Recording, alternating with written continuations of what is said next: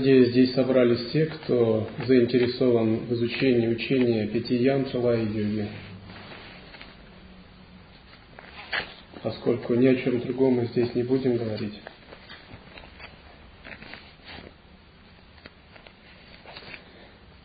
Так на протяжении этих дней я буду давать несколько текстов и передачу в линию божественной гордости. Эти тексты – Кодекс Мастера и Свет Высшей Милости Святого Рамалинги. Передачу в путь божественной гордости, в линию божественной гордости могут выполнить только, получить только те, кто принимают прибежище – и дают обязательство выполнять базовые практики.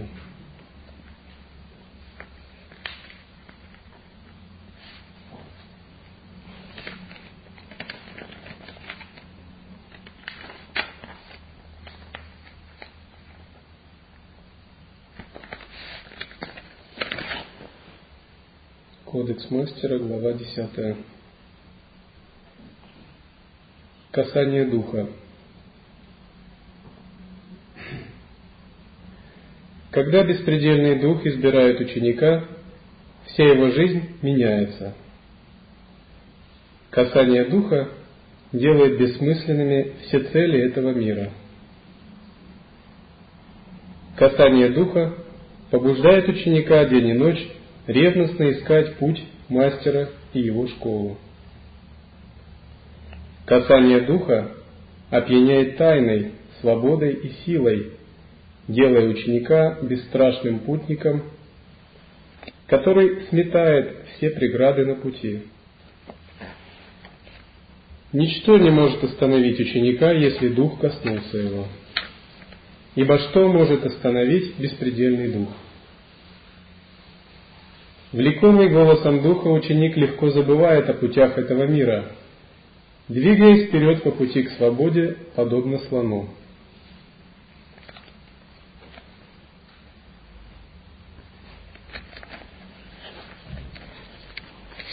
Если переводить на санскрит, язык Санхьябхаши, то беспредельный – это Брахман, дух – это Атман.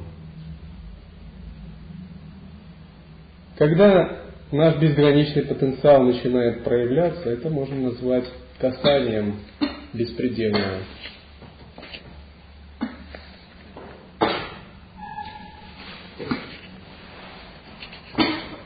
Это касание заставляет искать ученика путь мастера и его школу.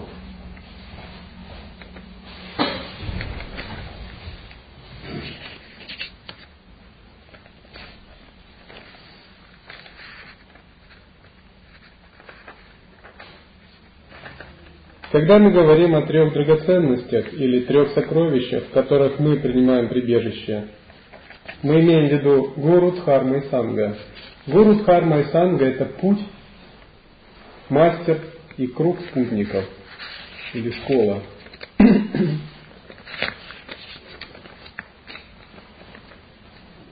Обычно вначале ученик получает некое переживание.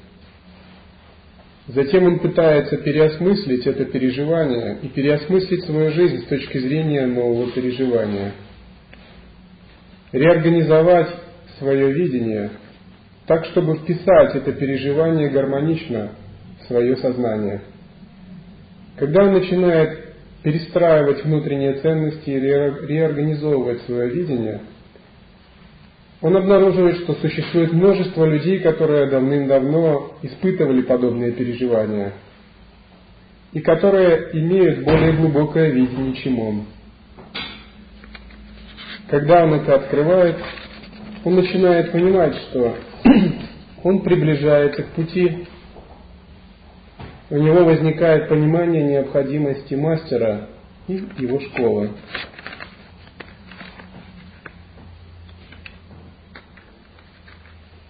Когда мы начинаем учение, изучать учение, мы обычно говорим о духовной линии – Наличие духовной линии – это начальный принцип обучения.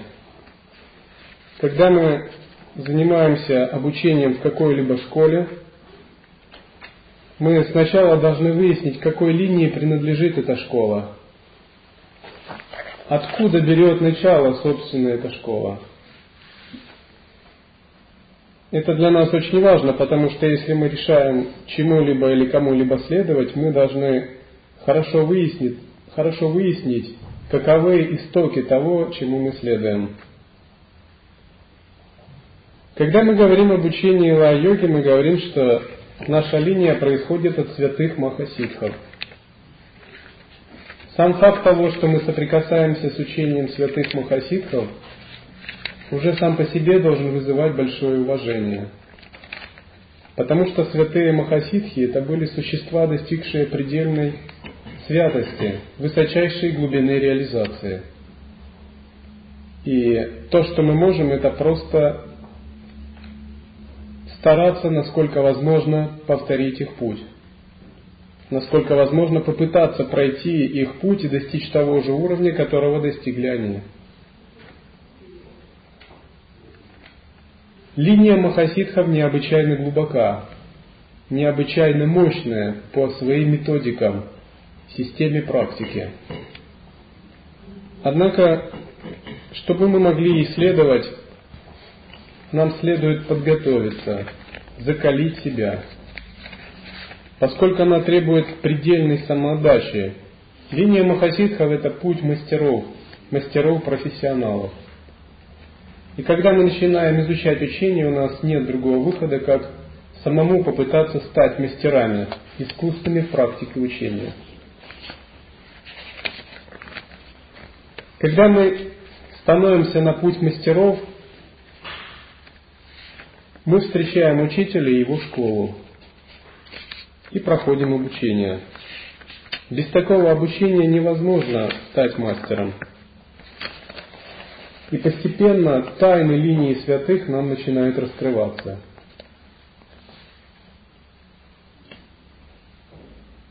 Линия мастеров воплощает собой знание, присущее сотням поколений мастеров древности. Поэтому, решая следовать за своим мастером, ученик входит в бесконечную линию совершенных мастеров, небесных странников, хранителей знаний и жителей неба. В линию ситхов совершенных мастеров входят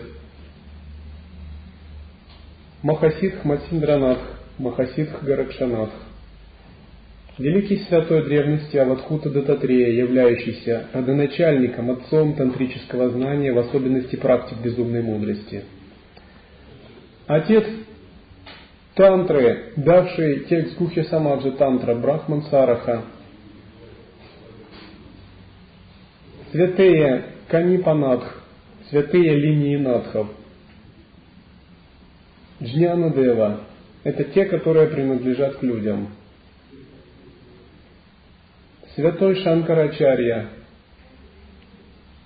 боги, которые передавали учение людям, даки и дакини, видятхары. Видятхары – это хранители знания, даки и дакини – это те, кто, кого называют странствующие по небу. Боги, те, кого называют жители неба. Возможно, никто из вас не видел ни Даков, ни Дакинь, ни Видятхар, ни богов. И вам может казаться, что я говорю странные вещи. Но вы пришли в мир учения. Это учение не человеческое – и религия сама по себе, она оперирует такими понятиями. То, что нет, тех понятий, которых нет в мире людей, в религии есть. В любой религии. Поэтому мы оперируем такими понятиями. Когда наш ум проясняется, мы начинаем понимать, что мы не одиноки в этом мире. И существует целая бесконечная иерархия живых существ, превосходящая нас.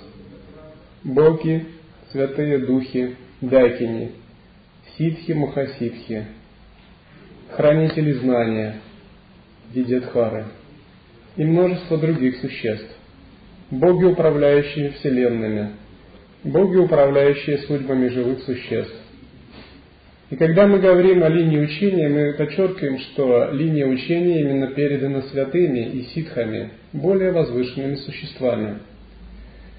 Изначально веды также имели такое название апаурушея, то есть знания, переданные не человеком.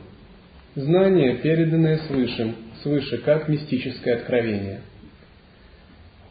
Для обычного человека слово «откровение» ничто не значит.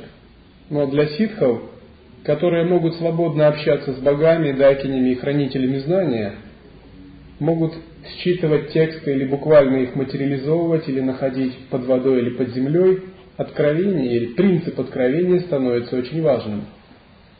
В мире людей информацию получают из книг, от других людей или через интернет. Но в более высоких мирах информация приходит как откровение.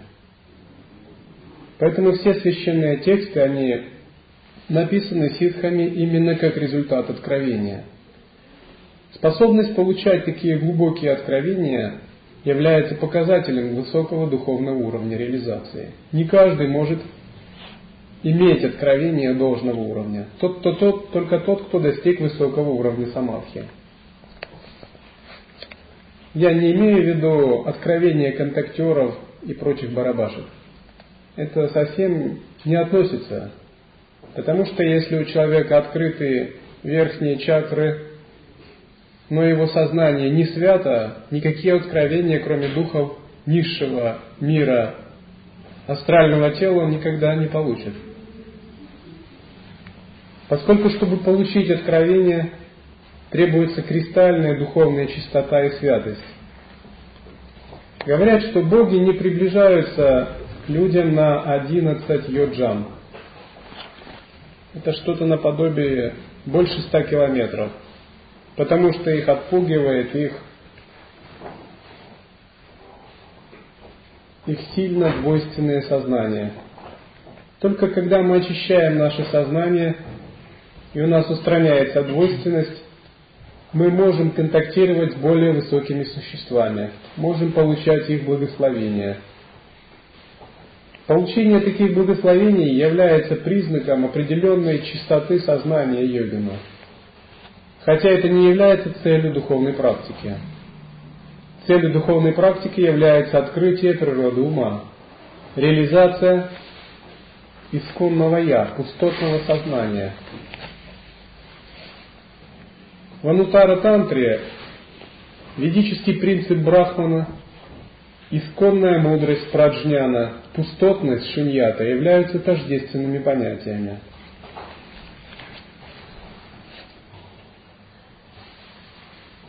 Совершенные мастера и небесные странники в свою очередь получили путь от древних жителей неба, а некоторые прямо от самого беспредельного.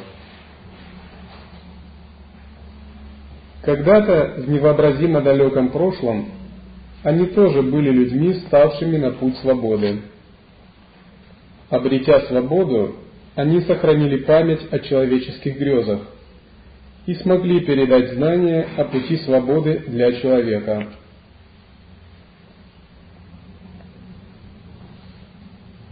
Эта линия непрерывна и будет длиться вечно, потому что такова воля совершенных мастеров и жителей неба. А воля совершенных мастеров и жителей неба не отлична от воли беспредельного, потому что они ее живое проявление. Поскольку со временем многие линии под воздействием снов разума слабеют и теряются, беспредельное испокон веков вновь и вновь непрерывно их восстанавливает и даже создает новые линии, находя среди бесчисленных грезящих существ своих избранников, отмеченных знаками беспредельного. Наличие непрерывной линии мастеров – есть гарантия беспредельного, которая дается грезящему существу. Это гарантия того, что путь открыт, и искренне следуя ему, путник дойдет до цели, полной свободы и воссоединится с беспредельным. Таким образом, беспредельное заботится о своих грезящих существах, погруженных в сны разума. Человеческих существах, забывших беспредельное.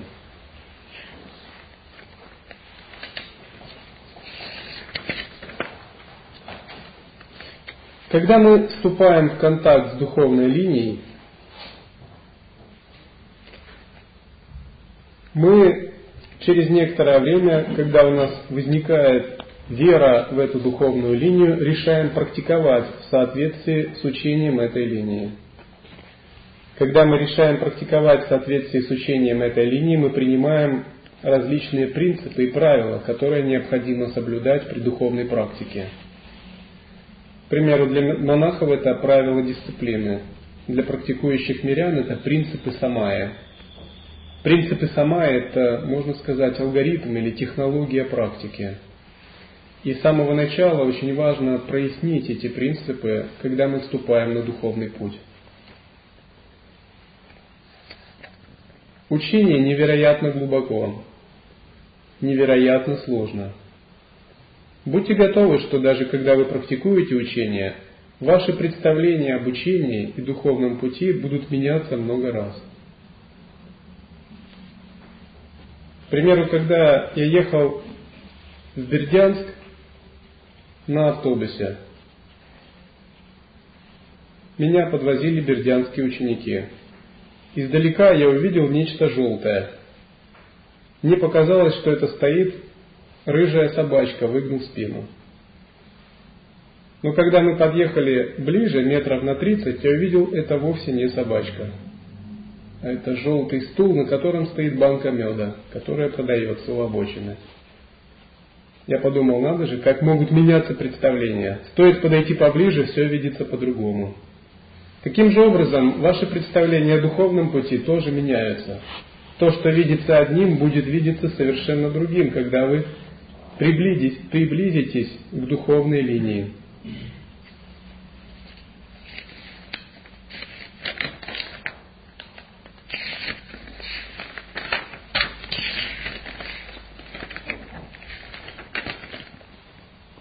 Глава 6. Два пути. Для всех существ, живущих во Вселенной, существует только два главных пути. Развивать свет ясности Духа или странствовать в бесконечном круге грез, погрузившись в сны разума.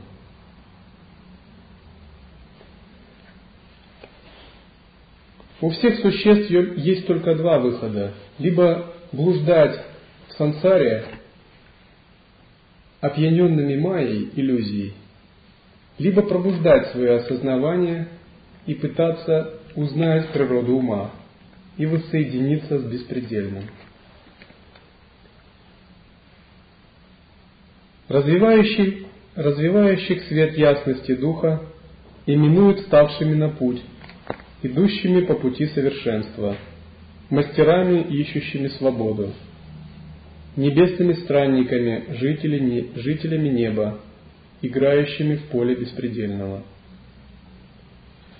Та категория существ, которая раскрыла свой бесконечный потенциал и узнала природу ума, именуется святыми, ситхами, мукти-пурушами, нитя-ситхами, богами, видятхарами, даками и дакинями. При этом следует отличать мирских богов, мирских даков и дакинь, которые, несмотря на то, что обладают более тонкими телами, нежели человек, состоящими из света, при этом они могут быть мирскими, то есть непросветленными. Но те, которые реализовали природу ума, открыли свой бесконечный потенциал и установили тождество индивидуального «я» с Абсолютом – то есть Атмана и Брахмана, являются совершенными существами, нитья ситхами. Другая категория существ именуется нитья бандхами, то есть теми, кто погружен в иллюзии, в майю, сны разума. Те, кто блуждают в бесконечном круге сансары. Погруженных во сны разума именуют грезищами, странствующими в бесконечном круге иллюзий. И те, и другие накапливают сияние и вспышки ясности и развивают свет ясности духа. Разница в том, что идущие по пути делают это с пониманием по своей свободной воле и детальному плану, считая это смыслом своей жизни.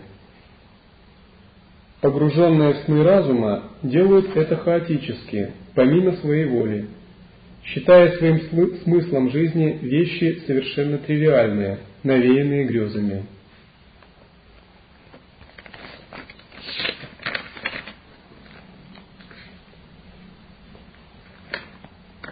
Дело в том, что с точки зрения Адвайта Веданты существует только абсолют, беспредельное сознание, источник всего. Брахман происходит, слово санскритское брахман происходит от слова брихам. Корень брихам означает расширяться. Поэтому на языке образов правомерно переводить как беспредельное, поскольку язык образов допускает много поэтических вольностей. Поэтому можно сказать, что все существующее во Вселенной есть излучение беспредельного сознания. Все в этой Вселенной заполнено беспредельным и состоит из него. Беспредельное сознание подобно немыслимому свету, оно вездесущее и всепроникающее. Все во Вселенной наполнено его излучениями, от пылинок до звезд. Беспредельное существует всегда, всюду и во всем. Его невозможно интеллектуально постичь, определить или выразить словами. Будучи всем, оно скрывается, играя. играя беспредельная, силой своих энергий создает Вселенную и существ, населяющих ее. Из игры беспредельного возникают миры. В нем они существуют и уничтожаются, подобно пузырям, появляющимся из воды. Когда беспредельное открывается человеку, его называют дух беспредельного – Беспредельное есть великая тайна жизни каждого существа, разгадав которую оно обретает свободу. Беспредельное есть смысл и цель жизни каждого из всех существ, независимо, знают об этом они или нет. Абсолют есть цель жизни каждого из всех живых существ. Разница лишь в том, что некоторые существа об этом не знают и ставят себе смыслом жизни цели совершенно тривиальные.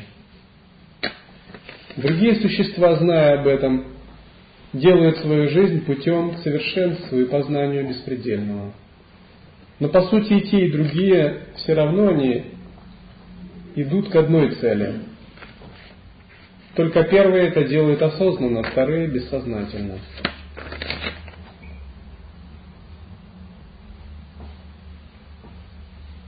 Природа беспредельного. Беспредельное всегда сияет и осознает себя.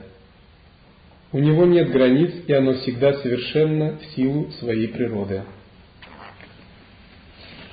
Сияние и самоосознавание, пракаша и вимарша – это два качества, которые присущи абсолютному сознанию. Природа ума всегда сияющая, и она связана с осознаванием. Когда мы говорим об Абсолюте, мы не имеем в виду некоего Бога, отличного от нашего сознания. В противном случае мы бы не имели возможности самостоятельно идти к пути освобождения, а опирались на чью-то зависимость от чего-либо внешнего. Мы говорим, что абсолютное сознание есть природа ума, это есть наше собственное «я» в его основе. И реализовать единство с ним означает познать природу своего «я». Тем не менее, когда мы говорим природу «я», мы не говорим, что это «я» не имеет ничего общего с нашим маленьким «я», с нашей личной человеческой частью. Это наш безграничный потенциал, который мы еще не открыли.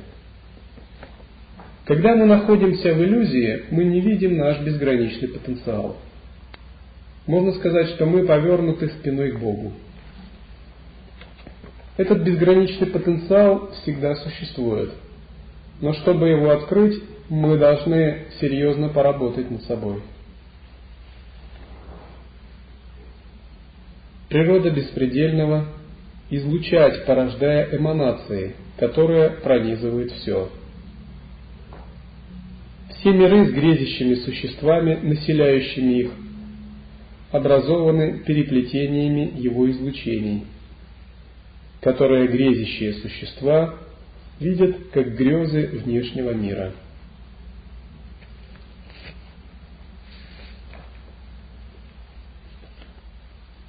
Для нас внешний мир Вселенная является чем-то реальным самим по себе, грудой твердых объектов. С точки зрения Анутара Тантры, Вселенная есть проявление энергии, излучения Абсолюта.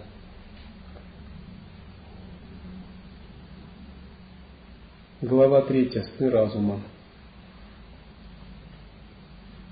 Чтобы начать игру, беспредельный дух навеял сны разума своим излучением –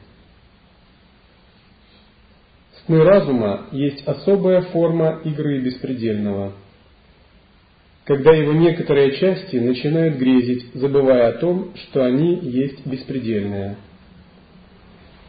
А беспредельное скрывает себя, прячась под покровом снов.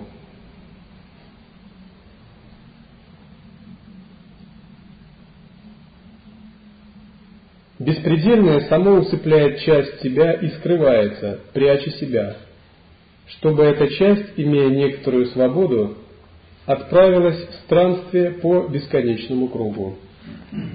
Что такое человеческая жизнь? Что такое живые существа? Это тот же абсолют, только скрывший сам себя. Абсолют скрывается сам от себя, усыпляя свои части, с тем, чтобы эти части, побыв некоторое время в состоянии грез, самостоятельно обрели свободу воли и свободу. Зачем беспредельное скрывается, навеяв своим частям сны разума? Чтобы грезя во сне излучения обрели волю, самостоятельность и начали осознавать себя – Грезы необходимы излучением беспредельного для обретения света ясности, накопления свечения, осознанности и вспышек духа. Когда живые существа переживают иллюзии, это сопровождается накоплением осознанности. Такое накопление осознанности сопровождается усилением сияния живых существ. Сияние на санскрит можно перевести как сатва. Именно увеличение потенциала сатвы является целью пребывания среди сансарных игр. Когда потенциал сатвы живого существа увеличивается до некоторой степени, его ясность начинает пробуждаться, и он осознанно становится на духовный путь.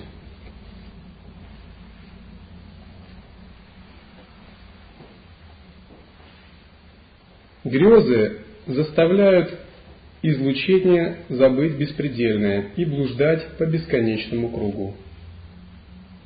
Сейчас мы находимся в состоянии сансары, в состоянии снов разума, в состоянии грез. И начало духовного пути означает констатация и признание того факта, что мы находимся в мире снов своего разума. Это такая фундаментальная парадигма, которую мы или признаем, или не признаем. Если мы не признаем ее, это наше дело, но мы продолжаем находиться в состоянии этих снов. Если мы ее признаем, у нас начинает работать далее анализ, как из этих снов разума выбраться.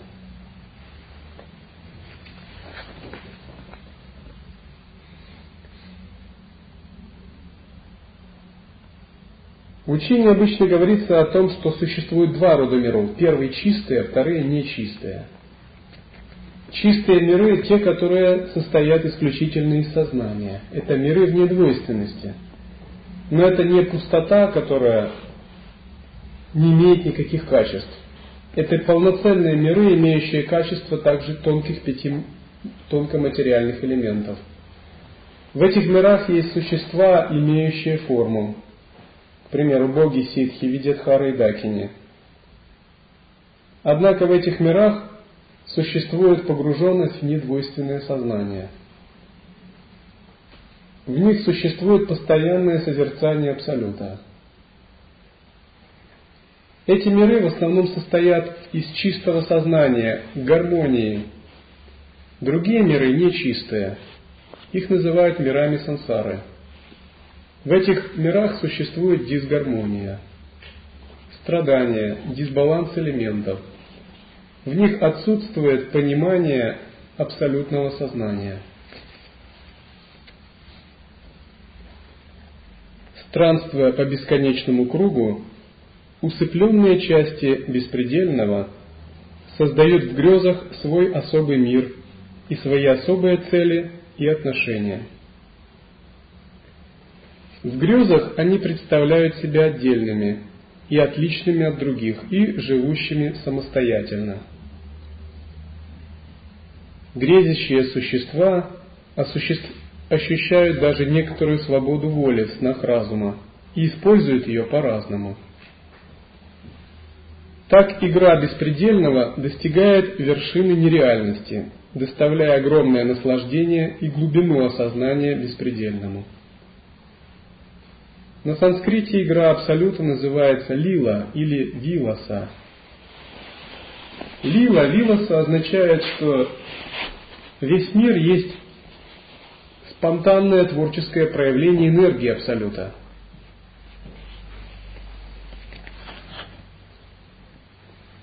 Самое большое желание беспредельного, чтобы его грезящие части преодолели сон разума и вышли из странствия по бесконечному кругу.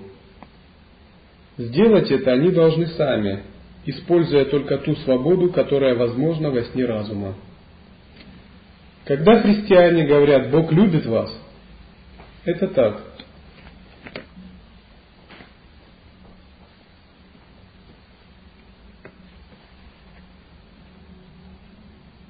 Беспредельный дух не может вмешиваться прямо и рассеивать сон разума своих частей, ибо игра будет нарушена, а свобода воли попрана. А беспредельное уважает свободу воли даже в ничтожных существах, потому что свобода воли ничтожных существ есть его собственная свобода. Ведь для беспредельного не существует ничтожных существ, а существует только беспредельное.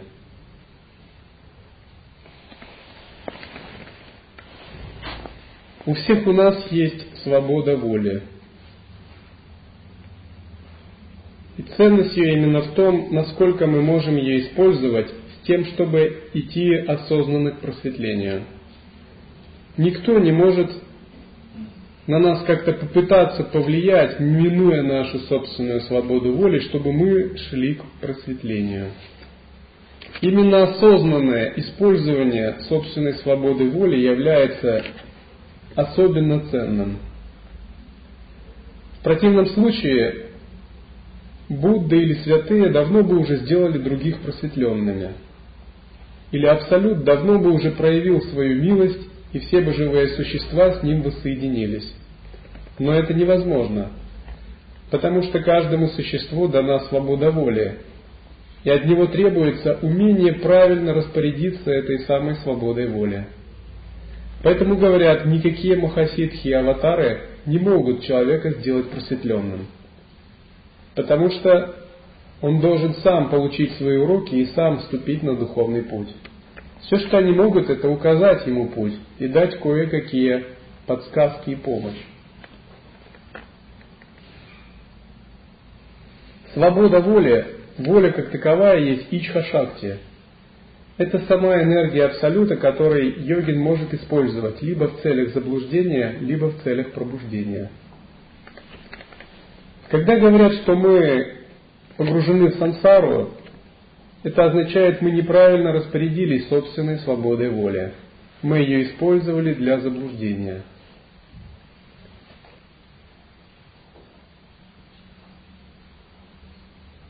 Самое ничтожное существо бесконечно дорого беспредельному.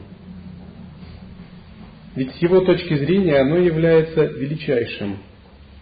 Ничтожными существ делают их грезы. Самое большое желание беспредельного – помочь существам освободиться от грез и узнать свое величие. До тех пор, пока мы грезим, пока мы погружены в сны разума, мы не знаем своего бесконечного потенциала. Мы не знаем своего истинного величия. У нас есть восприятие себя как отдельной персоны, и для нас закрыто беспредельное сознание –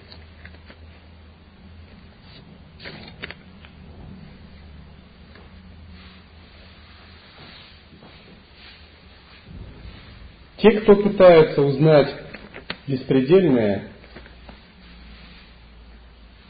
зовутся мастерами, идущими по пути свободы, совершенными существами, небесными странниками, теми, кто очнулся от снов разума и покинул странствие по бесконечному кругу.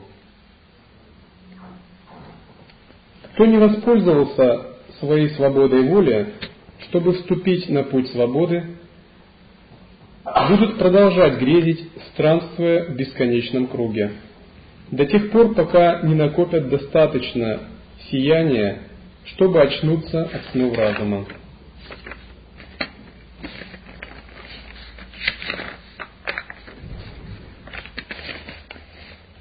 Очнувшись от снов разума, существа покидают странствие по бесконечному кругу, чтобы обрести свободу.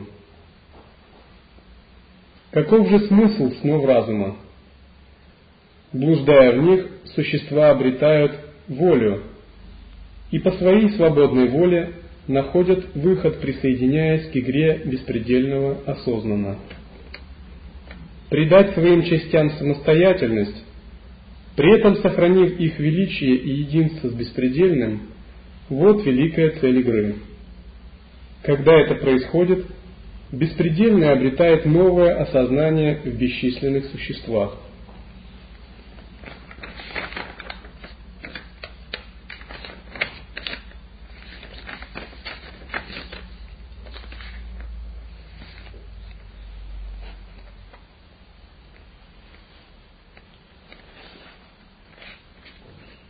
Два способа видения. Есть два способа видения – Первый – видеть себя ограниченным человеческим или любым другим существом, отдельных от беспредельного, имеющим личный смысл жизни. Такой способ видения называют грезами, иллюзиями, снами разума. Это единственный способ видения, доступный грезящим существам, которых не коснулось беспредельное – это видение тех, кто не стал на путь свободы и странствует по бесконечному кругу иллюзий. Другой способ видения означает видеть себя как излучение беспредельного, подлинная цель которого – развитие ясности света Духа, накопление сияния и вспышек Духа. Такой способ видения присущ лишь совершенным мастерам, жителям неба, их ученикам, которые вечно идут по пути свободы. Мастера могут видеть себя и других обоими способами, совмещая их. Ограниченный способ видения годится для дел обыденной жизни и является игрой для мастера. Второй выражает его внутреннее «я», свободную волю идти по пути является подлинным смыслом всех его действий. Существует два уровня отождествления себя. Либо вы отождествляете себя, считая «я есть это тело», «ахам дехасми», либо вы считаете себя «я есть беспредельное сознание», «ахам брахма асми». По сути, духовный путь является изменение своего отождествления от фиксации «я есть тело» на понимание «я есть беспредельное сознание». Чтобы изменить такое отождествление, йогин должен пройти путь длиной в жизнь или в несколько жизней.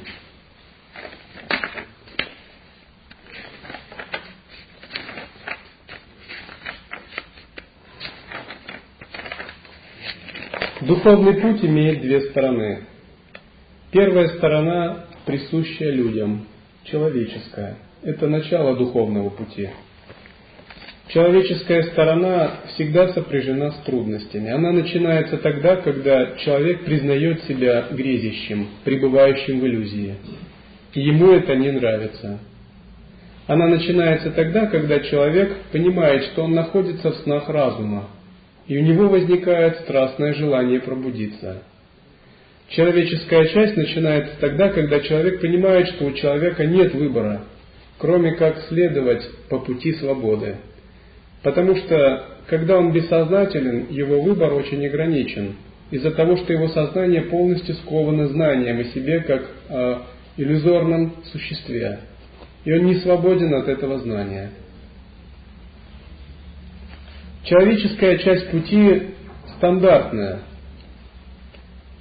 Человек находит учителя, учение и приближается, становясь учеником. Становясь учеником, он проходит различные испытания, задания и выполняет практики с тем, чтобы трансформировать себя. В любой традиции это общепринятый факт. Самому обрести свободу невозможно. Потому что как грезящее существо, погруженное в сны разума, может обрести свободу?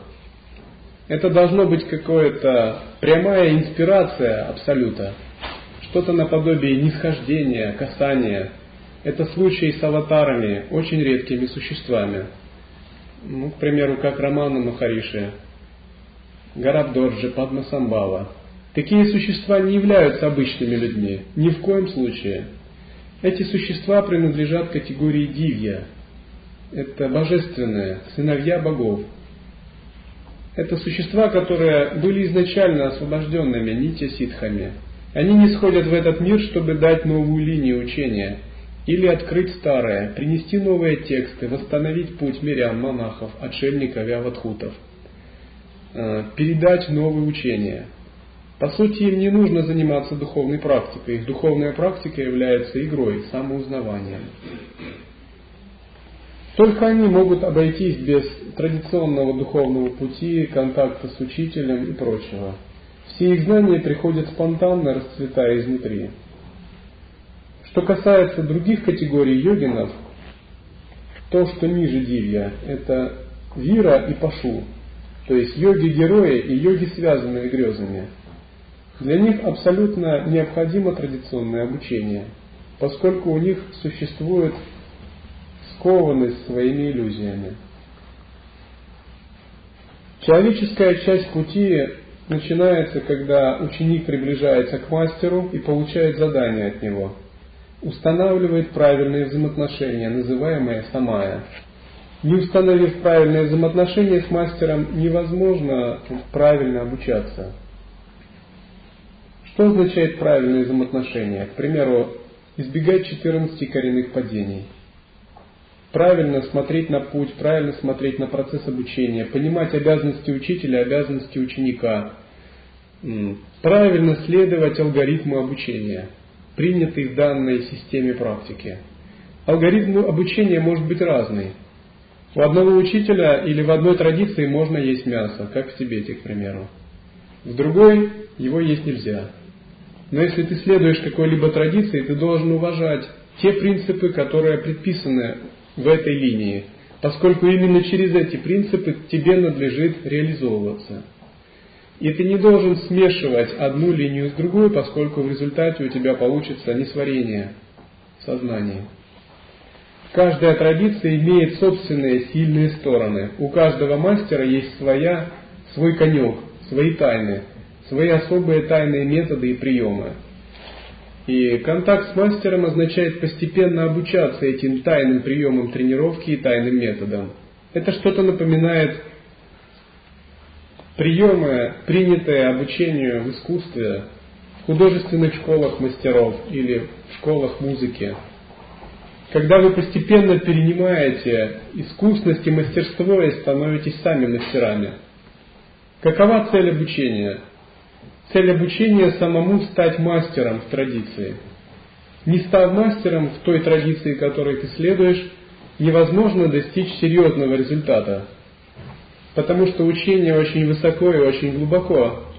И для того, чтобы по-настоящему реализовать собственную трансформацию, нам нужно просто стать мастером, возвести свою практику в разряд искусства. Если мы не возведем свою практику в разряд искусства, нам трудно будет реализовать то, о чем говорили мастера. Поскольку каждый из мастеров отличается тем, что он возвел свою практику до невообразимых высот, до ранга искусства. Перенимание искусства – процесс очень тонкий, поэтому взаимоотношения мастера и ученика тоже есть процесс очень тонкий и возвышенный. Человеческая часть пути включает в себя встречу с мастером, признание своих ошибок, признание себя грезящим и желание встать на путь свободы и освободиться от иллюзий. Она включает также испытания для ученика, практику обретения безмятежности ума, отрешенности, терпения, самоотдачи, развития воли – на высших стадиях она включает в себя способность к расслаблению, всеприятию, отпусканию себя, обретение единого вкуса, обретение недеяния, игры и вхождение в чистое измерение, мандалу. Когда йогин обретает чистое видение, единый вкус, может отпустить себя, обретает предельную отрешенность, познав природу ума – Человеческая часть пути заканчивается, и начинается божественная часть пути. Человеческая часть пути полна препятствий, страданий, поскольку она работает с нечистыми кармами, с иллюзиями и обусловленностью. Она всегда сопровождается с трудностями, она довольно сурова.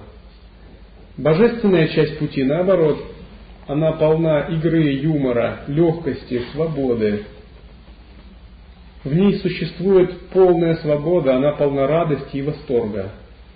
На человеческой части пути человек вынужден бороться с загрязнениями, омрачениями своего ума, клешами.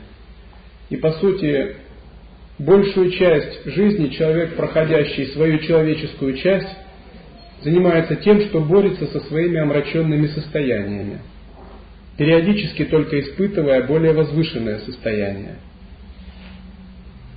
но когда он проходит свою человеческую часть, он видит, что омраченных состояний теперь больше не существует, что практика стала естественной, радостной.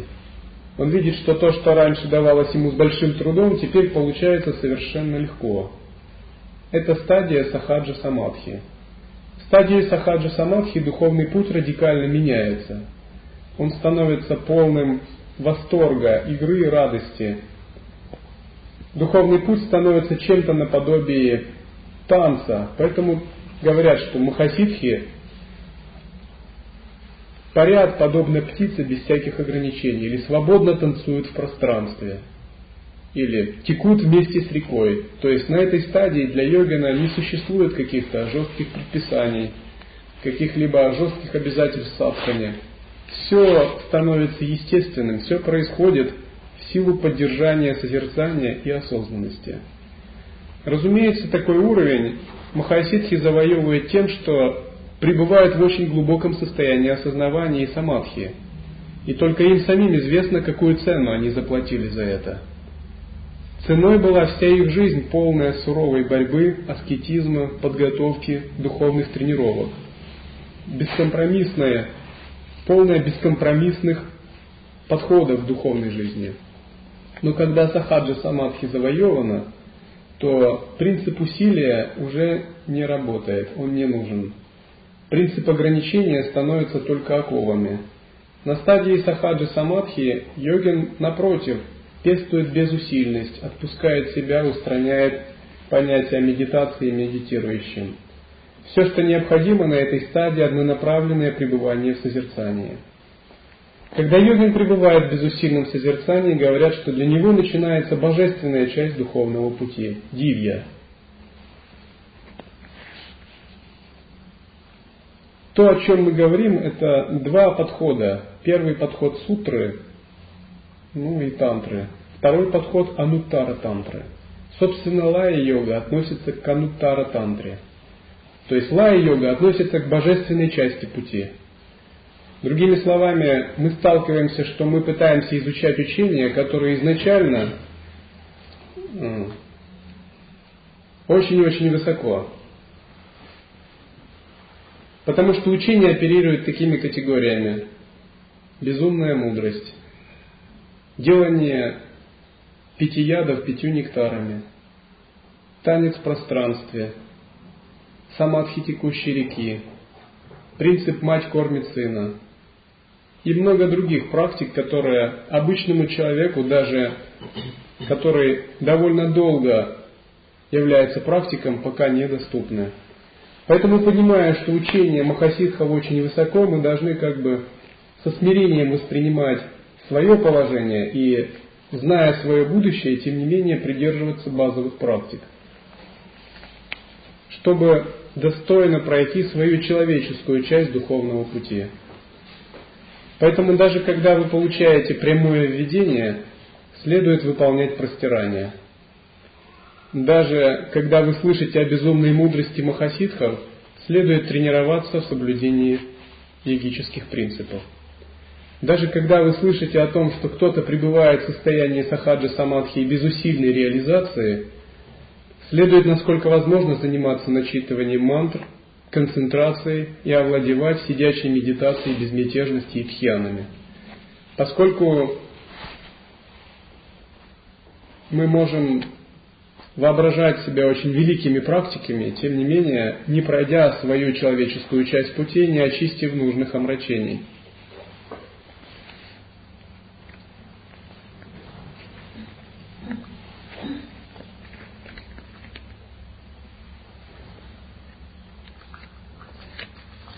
Путь небесных странников начинается, когда мастер проходит врата недеяния. Путь мастера становится игрой в пространстве чистоты, где все едино с беспредельным.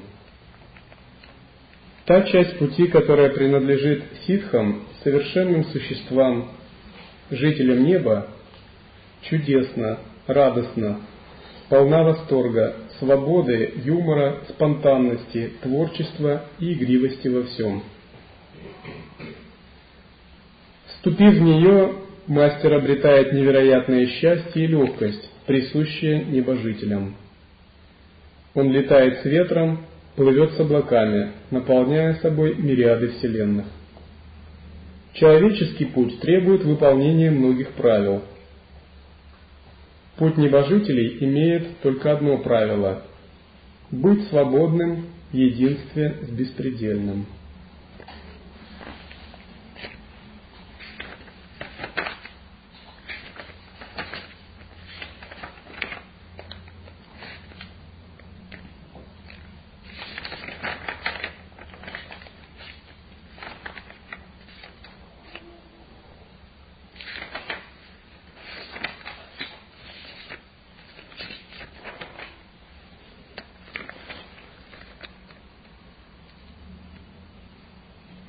Приближение к мастеру, признание себя грезящим.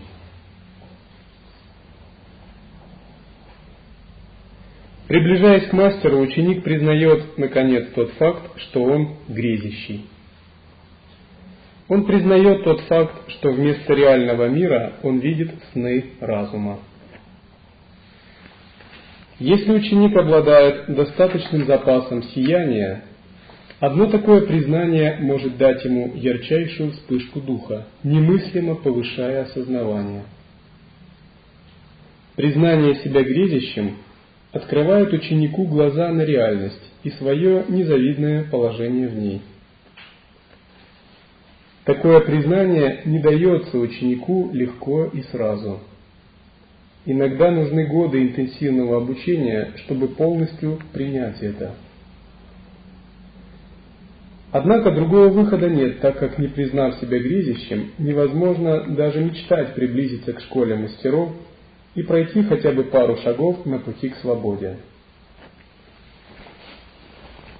Наша бесконечная часть всегда чиста и абсолютна. Но когда мы ее не осознаем, мы являемся погруженными в иллюзию, майю, сны разума. И для того, чтобы мы могли по-настоящему искать свою абсолютную часть и воссоединиться к ней, у нас нет другого выхода, как признать тот факт, что мы находимся в иллюзии.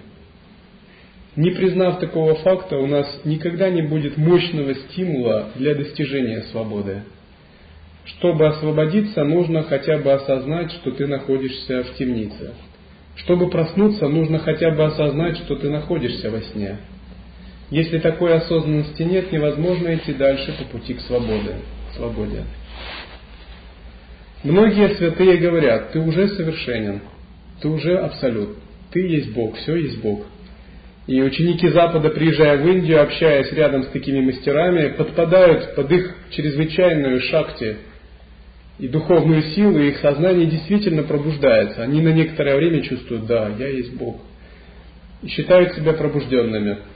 Через две недели они уезжают домой на Запад, работают, чувствуют, что-то я уже перестал быть Богом, я снова человек. Когда они чувствуют, надо снова поехать в Индию. И этому нет конца. Но на самом деле здесь надо понимать, что в нас есть Бог, а что в нас есть грезящая часть. Надо просто четко разделить человеческую часть и беспредельную. Наш потенциал действительно беспределен и абсолютен. Учитель пытается всегда актуализировать потенциал человека.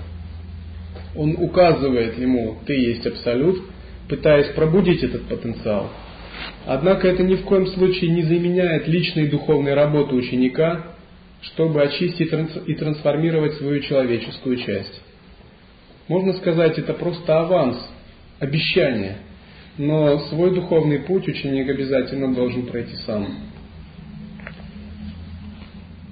К примеру, те, кто получает прибежище, будут получать линию божественной гордости. Линия божественной гордости именно так и звучит. Вы медитируете. Я есть Бог. Вы настраиваетесь на соответствующую бхавану. И вас учат работать с этой бхаваной – Однако есть большая возможность перепутать, что же в тебе является Богом, с тем, что в тебе не является Богом. Если мы отождествляем свою понятийную часть, поверхностный ум, манас, читу, аханкару, эго, и пытаемся с этих позиций воображать «я есть Бог», это будет всего лишь греза, раздутое самомнение ложного эго, э, гордыня. В этом нет ничего духовного или от пути махасидхов. Ощущение «я есть Бог» приходит из неконцептуальной осознанности, из света ясности, который находится за пределами мыслей, тела и чувств. Когда мы погружаем фокус своего сознания в исконное осознавание. И именно работа с этим тончайшим слоем осознавания, с ясным светом, удержание его непрерывно, до тех пор, пока он не вытеснит все наши омрачения и иллюзорные части, является подлинным методом созерцания махасидхов – Понять этот метод возможно только тогда, когда у нас есть глубокое развлечение своей относительной человеческой части, связанной грезами, и своей абсолютной части, которая чистая и не. В Анутара Тантре особенно принцип признания своей абсолютной части – это ну, сердцевина духовного пути. С самого начала мы получаем прямую передачу, когда нам говорят «Твой чистый ум всегда абсолютен, он спонтанно совершенен. В своей основе ты уже абсолютен. Прямо сейчас ты есть абсолют. Прямо сейчас ты подобен просветленному божеству. Не думай, что ты ограниченная маленькая личность. Не считай себя несчастным, связанным, задавленным кармой. Хоть в относительном смысле это так, в абсолютном смысле у тебя есть твоя божественная часть – И это не то, что ты должен достигать, это то, что ты должен признать, увериться в этом и полностью открыть. Наша абсолютная часть всегда совершенна, без усилий, без практики.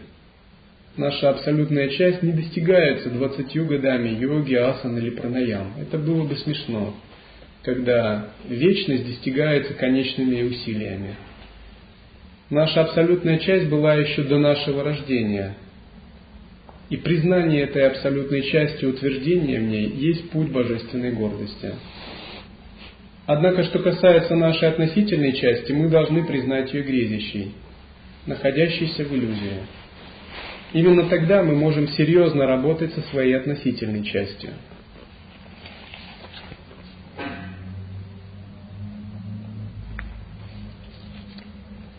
Слепая вера в свои поверхностные убеждения – вот то, что делает грезы реальными.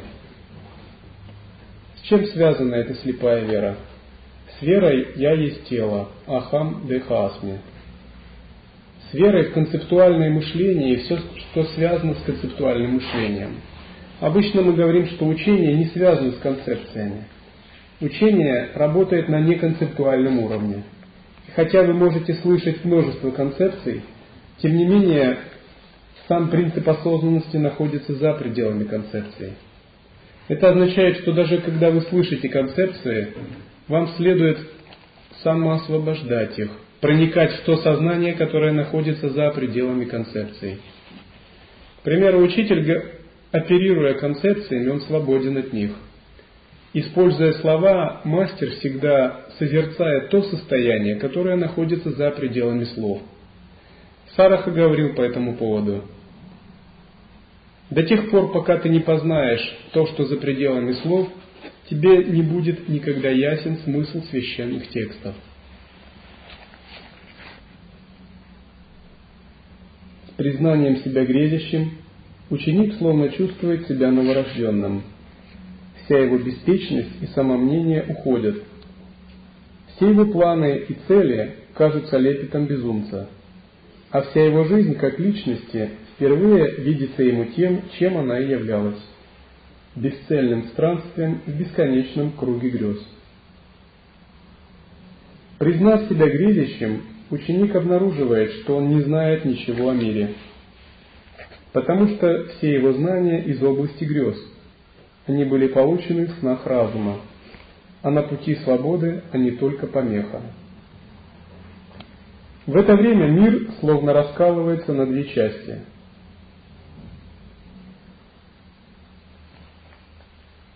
Когда мы признаем свою грезящую часть, одновременно мы соприкасаемся со своей беспредельной частью. Мы начинаем понимать, что мир можно воспринимать двояко. Глазами беспредельного сознания и глазами беспредельной части. И глазами своей обусловленной части. Эти две части тогда между собой не находят общий язык на некоторое время и начинают конфликтовать. Когда эти две части конфликтуют, ученику кажется, словно мир раскалывается на две части.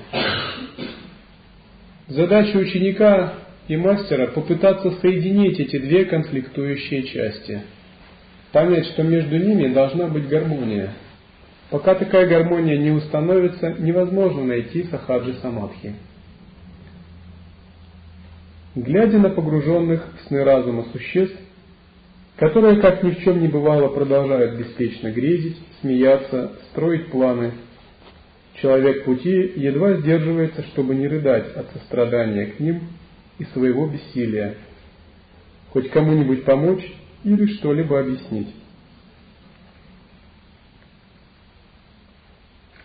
С точки зрения абсолютного видения нет живых существ, есть только игры Абсолюта – с точки зрения относительного видения, живые существа, несомненно, есть. Существует два вида истины – абсолютная и относительная. И когда мы следуем, следует четко разобраться, что есть относительная истина и что есть абсолютная. И никогда их не путать. Абсолютная истина связана с неконцептуальным, с беспредельным знанием. Относительная истина связана с тем, что нам приходится иметь дело в этом мире людей. Когда йогин начинает прозревать, в чем разница между относительной и абсолютной истиной, у него все становится на места. Время великого сомнения, глубина грез. С признанием себя грезящим и факта снов разума, сны разума у ученика не исчезают, а грезы не рассеиваются. Напротив, ученик с большой остротой замечает, как они глубокие, как цепко, не ослабляя хватки, грезы держат его в оковах, не оставляя даже на мгновение – в начале духовного пути человек может быть преисполнен большого энтузиазма. Он думает примерно так. Я практикую, попрактикую несколько лет пранаямы, обязательно стану ситхом. Немного помедитирую, стану Буддой.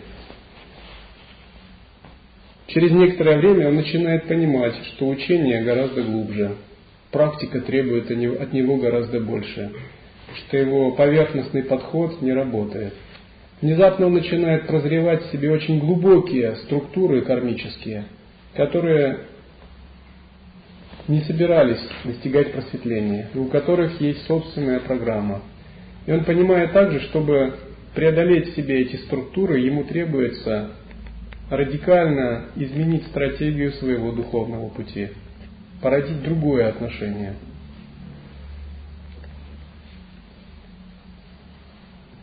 Видя свои грезы, ученик, подобный жителям неба, смеется над собой и, принимая свою судьбу грезящего существа, продолжает легко и уверенно идти по пути. Ученик, подобный герою, гневается на сны разума, воспринимает грезы как вызов и решает принять этот вызов и сразиться с ними, чтобы победить или умереть. Тот же, кого мастера относят к связанным грезами, приходит, приходит в большое отчаяние, такое, что у него с глаз будут не переставая течь слезы. Тогда, подбадривая ученика, мастер говорит, что жизнь человека пути радостна, это улыбка сквозь слезы. В тантре существует градация трех типов учеников – Высший тип учеников называется божественный, дивья. Средний – герои. И низший – пашу, связанные. Дивья, вера и пашу – это традиционная градация учеников в учении тантра. Как тибетской, так и индийской. Ученики категории дивья изначально обладают знаками божественных существ. Они с детства имеют опыты, у них очень добродетельный нрав, у них есть способности, скрытые таланты к искусствам или наукам. Они легко находят мастера путь, с двух слов понимают его наставления и за короткое время достигают пробуждения. Они проходят свой путь беспрепятственно. Они сострадательны, предприимчивы, чрезвычайно умны. Обычно люди категории дивья становятся большими духовными светилами – Другая категория – йогины вира, герои. Это те, кто обладает большой силой воли, силой характера, силой духа. Они вступают на духовный путь, встречают мастера и, видя свои ограничения, прилагают свою тотальную решимость. Духовные герои – это отчаянные смельчаки, которые ради освобождения готовы на все, на аскетизм, на отрешение, жизнь в горах, выполнение суровейших практик – для духовного героя оставить мирскую жизнь это просто детская шутка. Или практиковать э, в суровых условиях. К примеру, Миларепа относился к категории вира, духовного героя. Однако в нынешнюю эпоху таких йогинов тоже мало. Третья категория называют пашу. Пашу это те, кто связан кармой. Духовные садхаки категории пашу имеют много неуверенности, сомнений – даже слыша о пути, они долго раздумывают. Часто они ищут недостатки в учителях или тех, кто рядом. У них нет вдохновения в практике, вдохновения, которое бы сметало все на своем пути. Если духовный герой, он подобен отчаянному разбойнику, который сбежал с каторги и которому терять нечего, то йогин категории Пашу, он очень нерешительный и сомневающийся, он постоянно тянет. Его побудить на какие-то серьезные духовные подвиги трудновато. Но на самом деле тексты говорят, что эти три категории не есть что-то незыблемое. Эти три категории, они могут меняться. То есть, начиная как Пашу, йогин через некоторое время может трансмутировать, изменить себя вира, а из состояния вира превратиться в дивья, божественного. И на самом деле духовная жизнь, жизнь как раз и является тем, что мы внутреннего Пашу в себе искореняем и выращиваем духовного героя, вира. А этот духовный герой позволяет нам превратиться в дивья, в йогина божественного.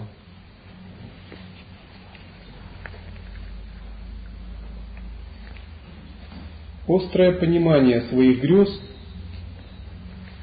заставляющее содрогнуться до глубины души, есть верный признак того, что у них ученик реально начал освобождаться от снов разума. Этот момент мастера зовут время великого сомнения, потому что ничто не остается прежним для того, кто понял, что он во сне, в бесконечном сне своего разума. Во время великого сомнения ученик идет словно по безжизненной пустыне грез, и ничто больше не может дать ему утешения, чувство надежности и уюта.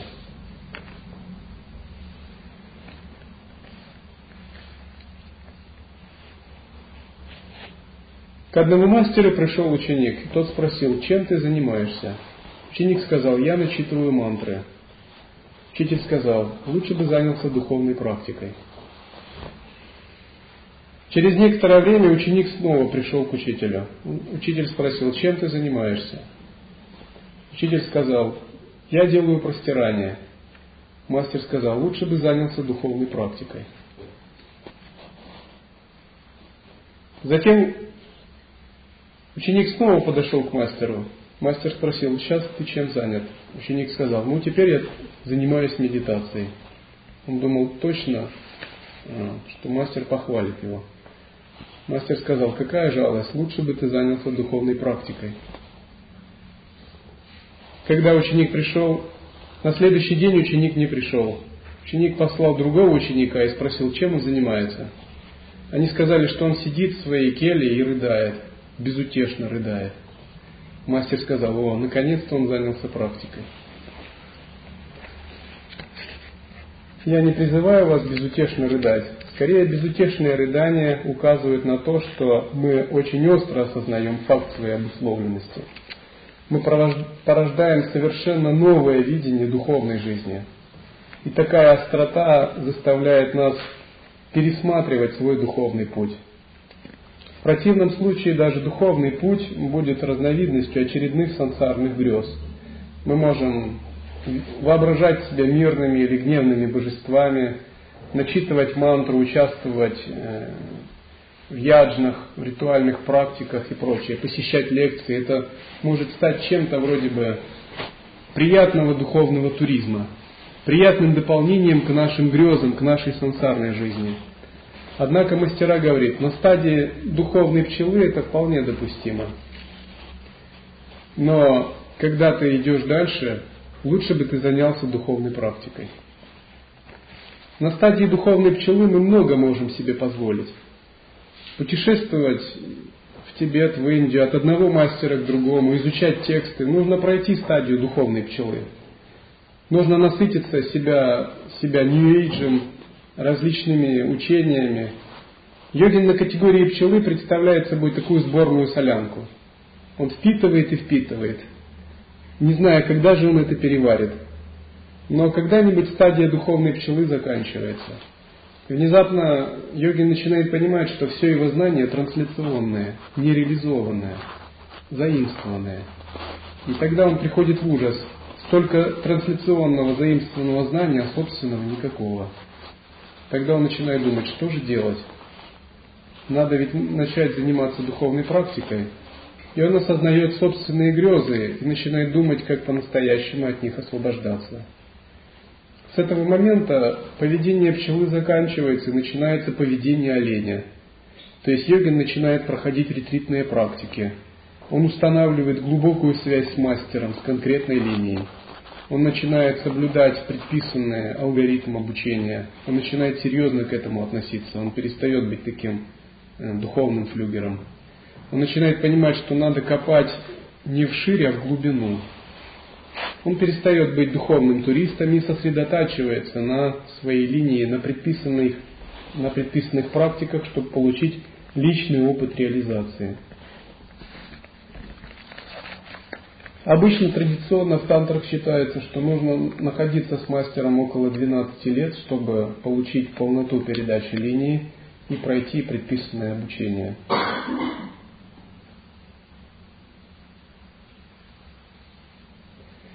Тогда из глубин души ученика возникает отчаянный, безысходный вопль о помощи к мастеру и беспредельному духу.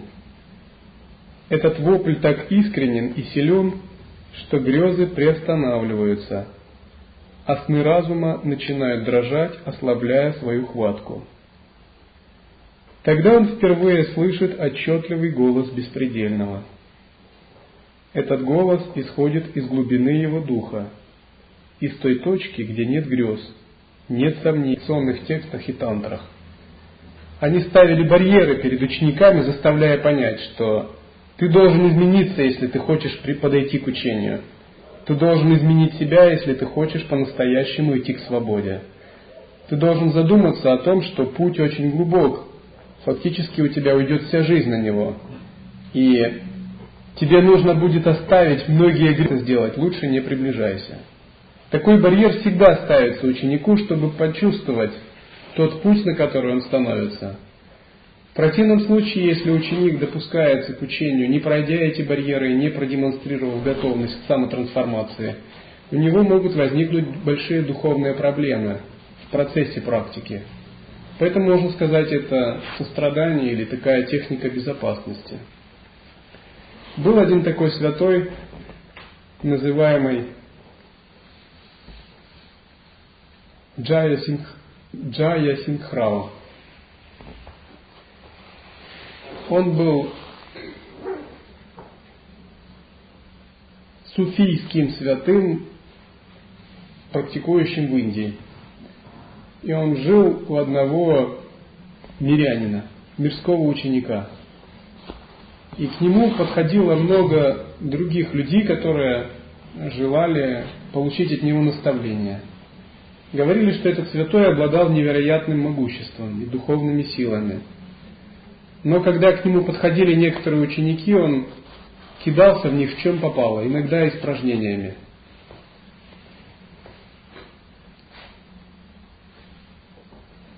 Что это означает? Это его знак. Если ты не готов, лучше не приближайся, если ты не готов изменить себя. Я слышал, мастер Гурджи вел себя подобным образом. Когда он видел, что к нему приходят ученики с какой-то поверхностной мотивацией, он строил ужасные рожи во время чтения лекции или давая наставления. И ученики, которые имели многие светские львы, э, дамы образованные, их это очень сильно коробило. Некоторые поднимались и уходили. Ученики спрашивали, почему вы так себя ведете? А, видите, люди уходят, они не понимают вас. Гурджиев говорил, лучше они прямо сейчас уйдут, чем потом их грезы всплывут, и мне придется с ними, с этими грезами разбираться. Когда мы вступаем на духовный путь, завязываем контакт с мастером, от нас требуется большая доля всеприятия способности отставить свои застывшие представления и меняться, трансформироваться. Без этого духовный путь невозможен.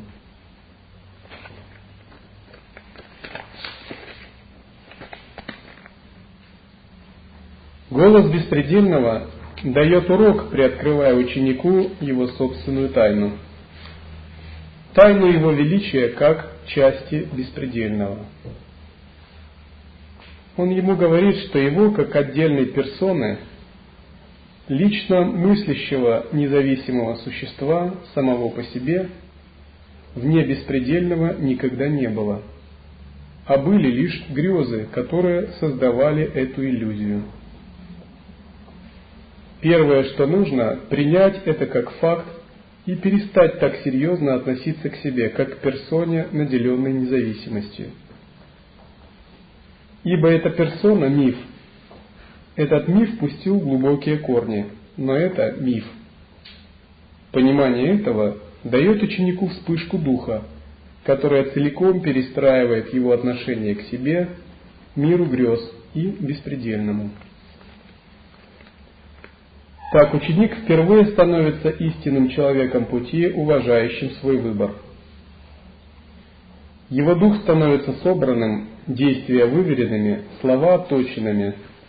Он выглядит бдительным так, как выглядит воин перед решающим сражением. Неопытный ученик, входя в учение, обращает внимание ну, на тривиальные вещи – ну, он может обращать внимание на внешность учителя, обстановку и прочее. Опытный ученик обращает внимание на учение, на мастерство, на методологию.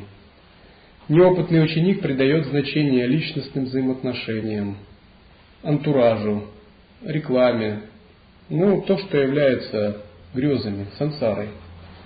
Опытный ученик придает значение методу, перениманию мастерству, системе практики, тому, на что следует смотреть в истинном смысле.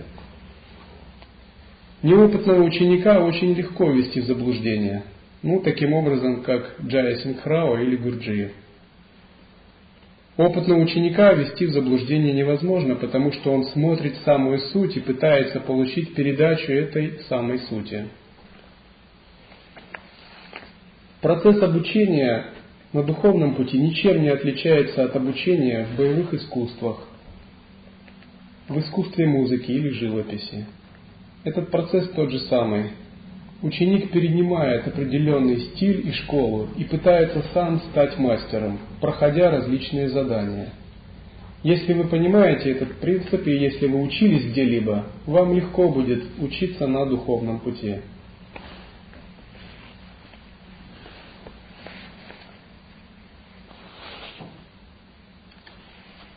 Когда вы вступаете на духовный путь, вы, самое главное установить контакт с учением, мастером и его школой.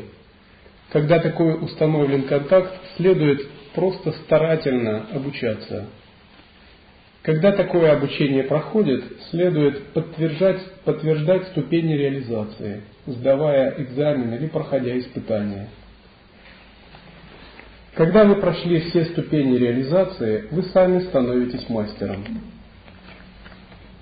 Если же мы к духовному пути подходим, исходя из собственных идей, и строим собственные идеи, как э, на духовном пути развиваться, не учитывая требования, алгоритма учения или рекомендации мастера, принципу, не учитывая принцип самай, йогические принципы или алгоритм учения, то, скорее всего, мы потерпим поражение, неудачу на духовном пути.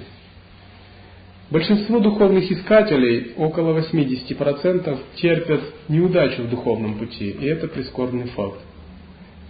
Некоторые терпят неудачу в духовном пути, потому что им не удается встретиться с мастером или с линией учения. Другие терпят неудачу, потому что им не удается даже встретить, встретившись с мастером или линией учения, применить ее должным образом к себе – Третьи терпят неудачу, когда они применяют учение, встретившись с мастером, но привносят в нее свои измышления. И пытаются заниматься творчеством там, где этого пока делать не нужно.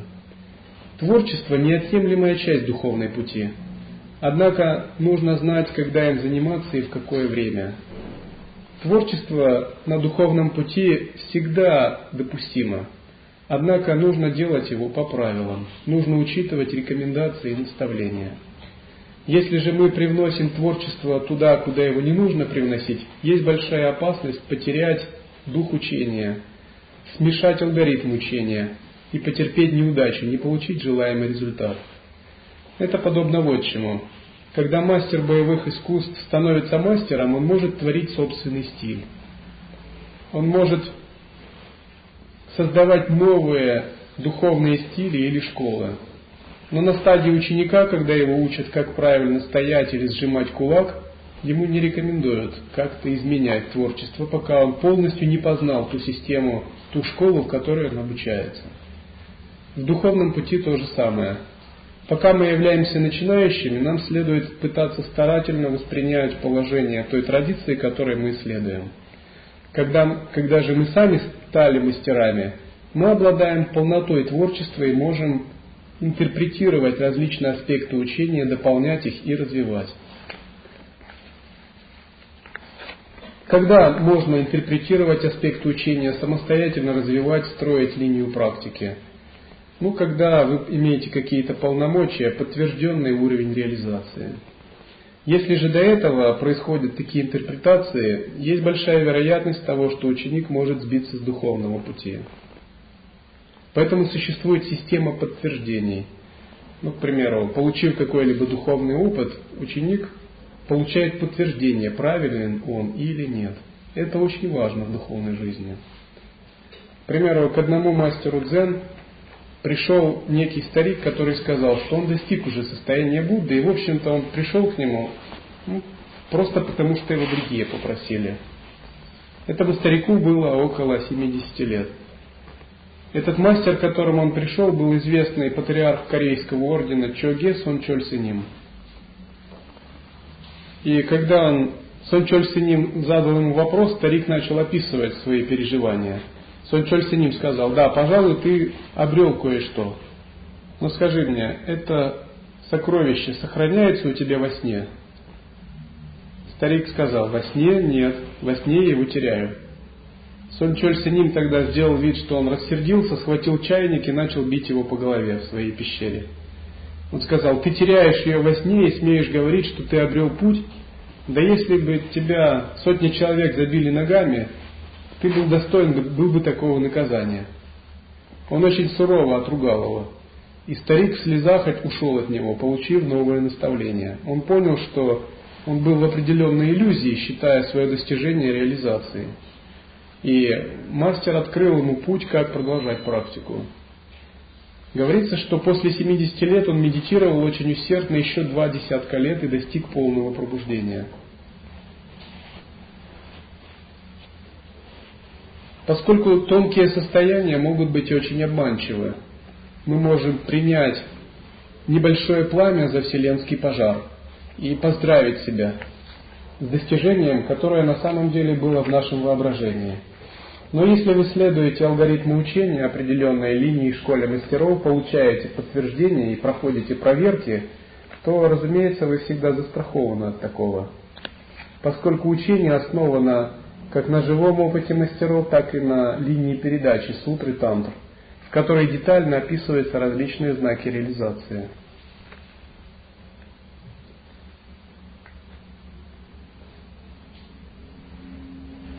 Первое, что нужно,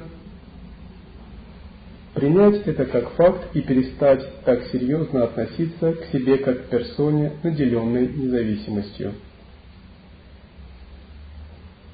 Ибо эта персона – миф.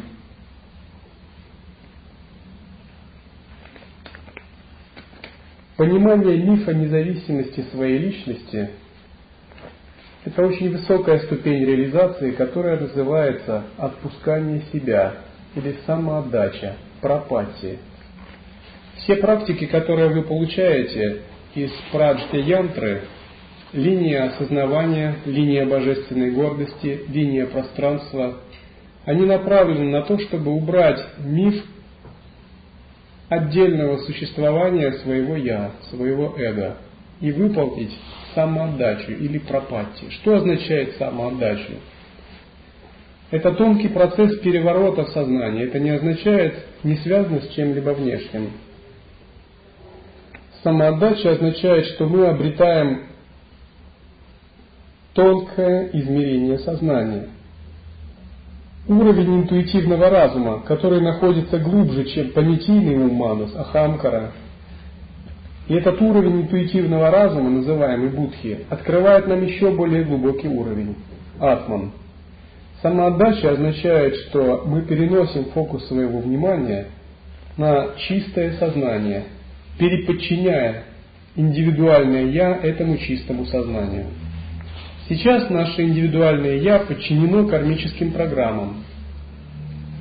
Эти программы идут из прошлого – Самоотдача означает обнаружить в себе тончайший слой осознавания и переподчинить индивидуальное «я» этому бесконечному сознанию. В момент такого переподчинения ученик как личность растворяется. Его личность полностью трансформируется. Все его представления уходят. Имеется в виду не качество его растворяется, а уходят его иллюзии – Способности, интеллект и память, разумеется, все это остается. Они даже более расцветают.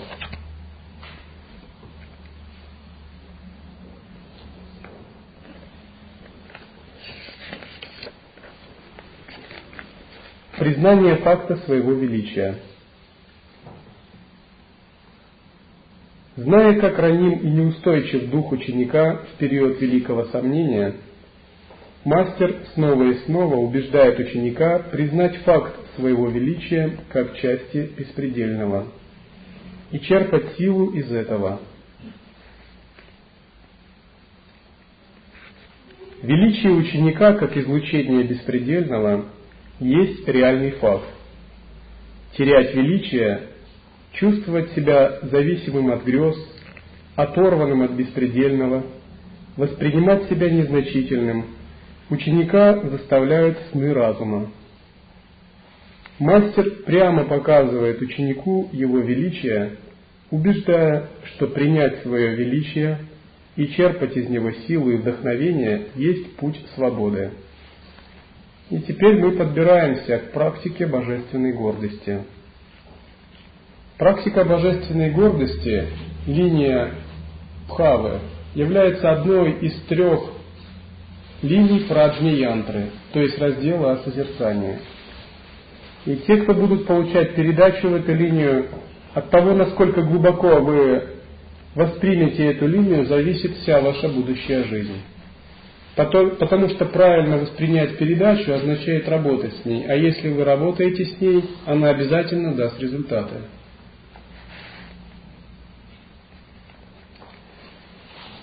Величие ученика не есть величие его как человека. Величие ученика есть величие беспредельного в нем. Когда человеческая часть ученика это понимает, она просто признает безграничное превосходство над той части, которая относится к беспредельному и безропотно подчиняется ей. Так исчезает великое сомнение и дух ученика восстанавливает целостность и равновесие. Когда мы признаем величие своей беспредельной счастья, две конфликтующие части внутри нас объединяются, и все становится на свои места. Относительная и абсолютная истина наконец-то балансируется, и говорят, что мы обрели правильный взгляд и правильное созерцание. Поверить в свое величие нелегко, потому что ученик помнит о себе как о незначительном существе, и память об этом живет в нем днем и ночью. Поэтому вера в свое величие принимается сначала как условная и кажется воображаемой. Сначала мы принимаем практику божественной гордости как нечто сотворенное, условное или воображаемое – даже медитируя Ахам Брахмаски или настраиваясь на Бхаву, мы чувствуем, что это нечто не присущее нам. Но задача практики заключается именно в том, чтобы рассеять память о себе как о живом существе, ограниченном иллюзиями, и Бхава и Ахам Брахмасми вытеснить все более мелкие Бхавы, то есть переживания – Вся дальнейшая жизнь ученика на пути есть укрепление веры в свое величие, величие своей беспредельной части. Когда вера во внутреннее величие вытеснит остатки снов разума и рассеет их, ученик обретает свободу.